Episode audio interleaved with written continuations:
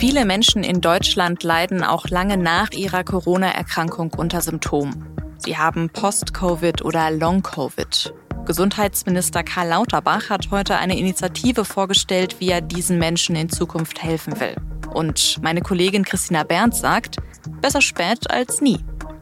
Was sie außerdem von den Plänen hält, das hat sie mir in dieser Folge auf den Punkt erklärt. Sie hören den Nachrichtenpodcast der Süddeutschen Zeitung. Ich bin Anmalin Hult. Schön, dass Sie zuhören.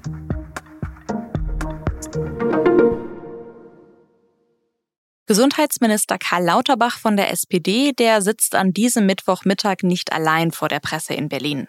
Die Journalistinnen und Journalisten hat er eingeladen, um über seine Initiative für Betroffene von Long-Covid zu sprechen.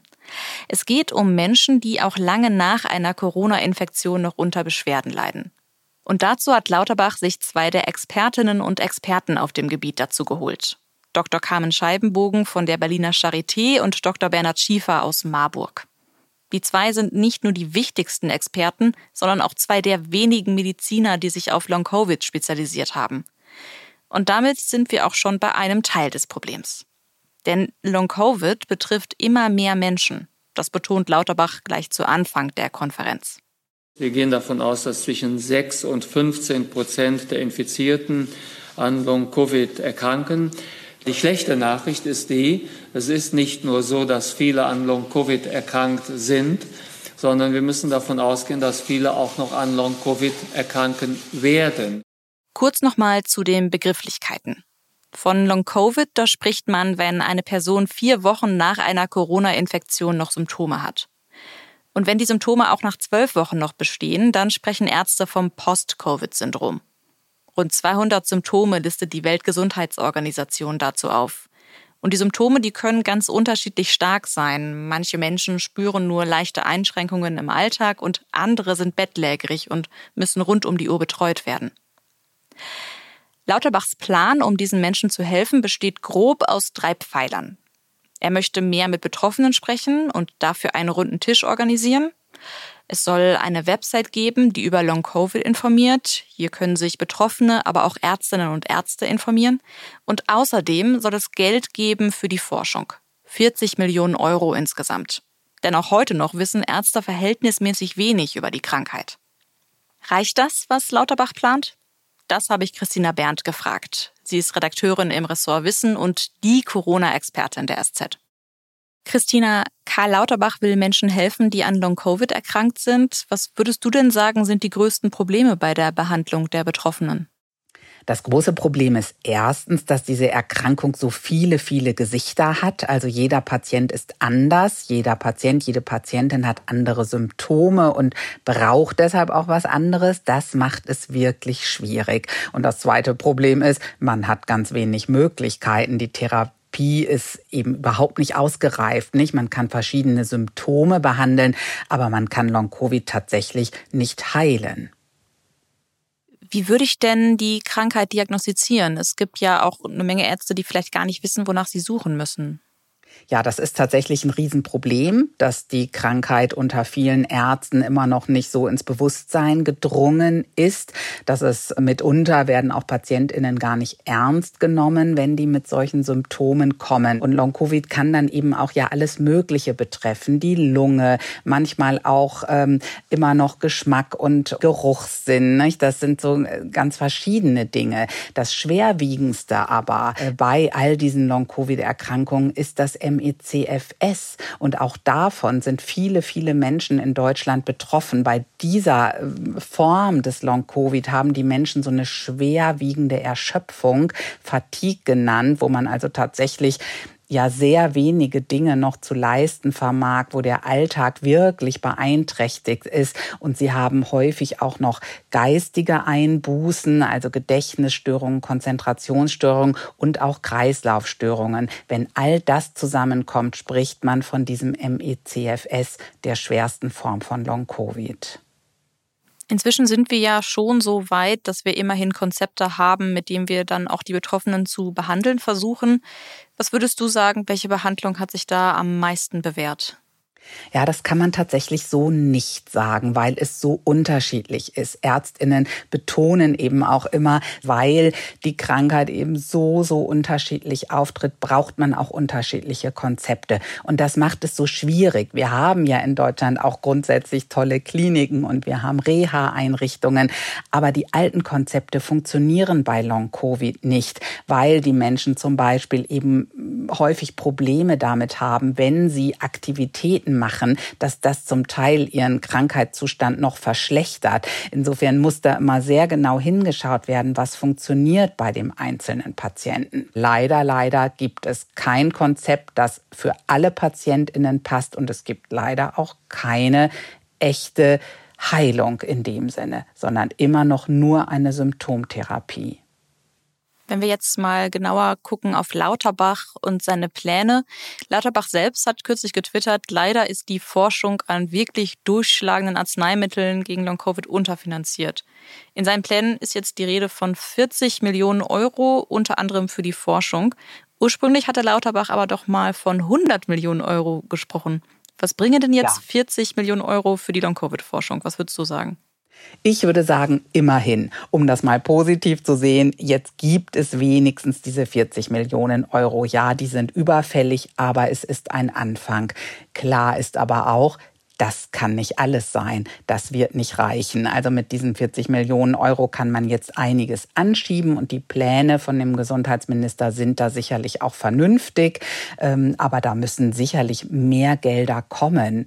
Es ist ja auch so absurd, wenn man das mal bedenkt, was das alles kostet, dass so viele Menschen nicht arbeitsfähig sind, dass die ja auch alle in den Sozialsystemen natürlich versorgt werden müssen. Dann wäre es so viel ökonomisch auch sinnvoller, mehr Geld in die Long-Covid-Versorgung und in die Forschung zu stecken. Ja, es ist äh, insofern schade, dass es nicht geklappt hat mit den 100 Millionen Euro. Ich fürchte, der Lauterbach kann da gar nicht so viel dafür. Der würde die 100 Millionen Euro gerne geben, aber in dem ganzen äh, Haushaltsentwurf, den es jetzt ja gibt von der Regierung, hat das Gesundheitsministerium wirklich Federn gelassen. Deren Etat wurde um ein Drittel gekürzt und ich denke, da war jetzt erstmal nicht mehr rauszuholen, so unvernünftig wie das ist. Ja, Lauterbach hat ja auch selbst gesagt, die 40 Millionen, die sind jetzt ein Anfang und dann mal schauen, wie es weitergeht, wie sich der Haushalt entwickelt. Wenn man jetzt mal so auf die verschiedenen Säulen von Lauterbachs Plan guckt, ähm, ein großer Teil ist eine Internetseite, auf der sich dann Betroffene, aber auch Ärzte informieren können. Betroffene können sich dann informieren, wo sie Hilfe finden, mehr Informationen einfach. Würdest du sagen, das bringt was? Ich würde jetzt mal so ein bisschen zynisch sagen, eine Website heilt ja jetzt nicht die Erkrankung.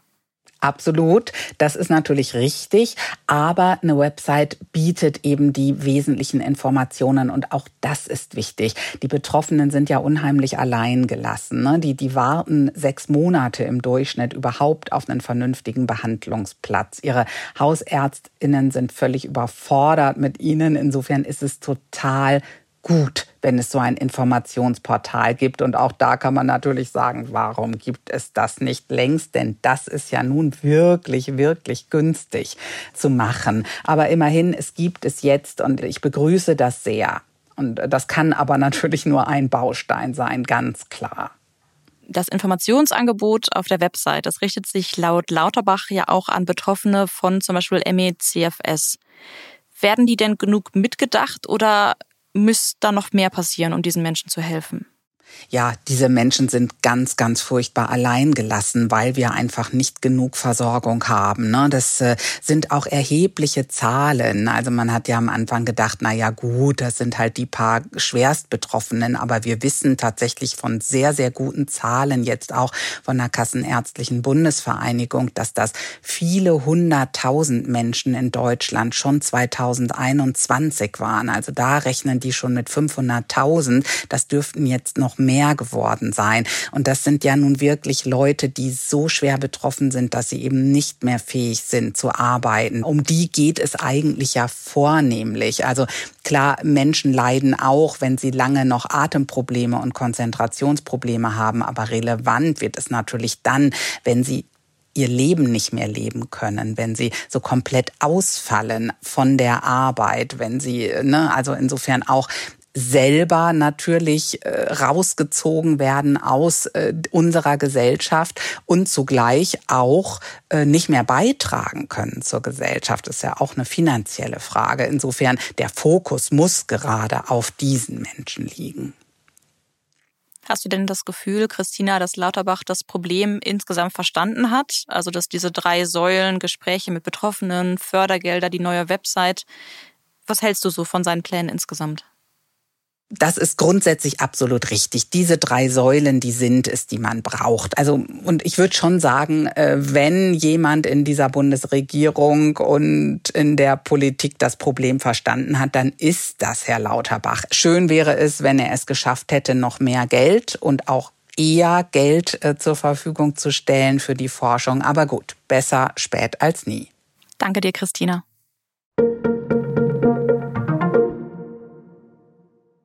Dienstagabend ist bekannt geworden, dass CDU-Chef Friedrich Merz den aktuellen Generalsekretär der Partei Mario Chaya austauschen will. Sein Nachfolger wird Carsten Linnemann, das hat die Spitze der CDU am Mittwoch beschlossen. Linnemann soll das Amt jetzt bis zur Bundestagswahl 2024 übernehmen. Er gilt als konservativ und wirtschaftsnah. Das EU-Parlament hat lange über ein Naturschutzgesetz gestritten. Mit knapper Mehrheit haben die Abgeordneten dem Gesetz am Mittwoch zugestimmt. Besonders die konservative EVP hatte sich eigentlich gegen das Gesetz gestellt, weil sie Nachteile für Bauern befürchtet. Es soll zum Beispiel dafür sorgen, dass Wälder wieder aufgeforstet und Moore renaturiert werden. Das Gesetz gehört zum Green Deal-Paket, mit dem die EU bis 2050 klimaneutral werden will. Im nächsten Schritt wird das EU-Parlament jetzt mit den Mitgliedstaaten darüber verhandeln, wie das Gesetz weiter ausgestaltet werden soll. Der Megastar Taylor Swift wird im nächsten Sommer nach Deutschland kommen. Und gefühlt jeder und jede in meinem Freundeskreis versucht an Tickets zu kommen. Tja, und da fängt das Problem an, denn es gibt in Deutschland einfach viel mehr Taylor Swift-Fans, als es Plätze in den Arenen gibt. Wer trotzdem versucht, ein Taylor Swift-Ticket zu bekommen, muss sich einer ziemlich komplizierten Prozedur stellen. Man braucht dafür Glück und viel Ausdauer. Mein Kollege David Steinitz hat es ausprobiert. Mehr darüber können Sie in der gedruckten SZ von Donnerstag lesen und in unserer Nachrichten-App. Redaktionsschluss für Auf den Punkt war 16 Uhr. Produziert hat die Sendung Jakob Anu. Vielen Dank fürs Zuhören und bis bald.